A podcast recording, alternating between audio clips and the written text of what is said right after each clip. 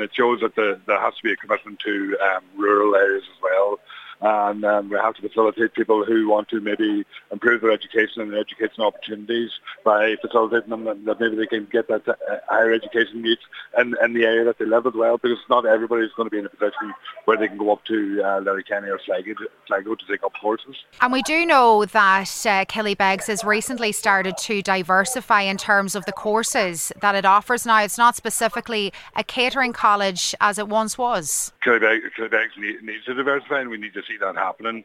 Um, the catering the catering colleges and the courses have declined over the last number of years through no fault of the colleges, um, and that, that that is something that's just a, a, change in society and the way that it does its business. So the college needs to diversify, and I think Killybegs is a perfect opportunity to allow that to happen.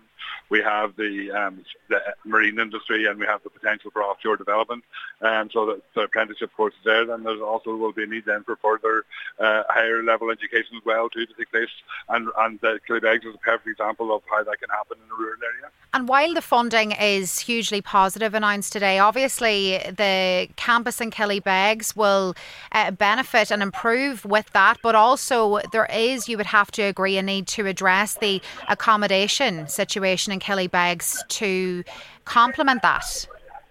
Yeah, well, that, that is a chicken and egg situation. Um, you know, you have to have uh, the numbers attended in the colleges and the demand to increase there for accommodation to take place. And there, is, there also is a wider need on the government to actually sort out the whole uh, housing and accommodation issue as well too. And unfortunately, they're making a very poor hand of that. Um, you know, but that does that does need to happen right across the board. And there's also well, what is happening, and which is a trend that's happening as well, is that a lot of students travel to attend university attend college, and because actually no strangers to that as well too. And that's just a sign of the times. But as you know, if the government got their act together and actually sorted out the accommodation, it would go a long way to helping.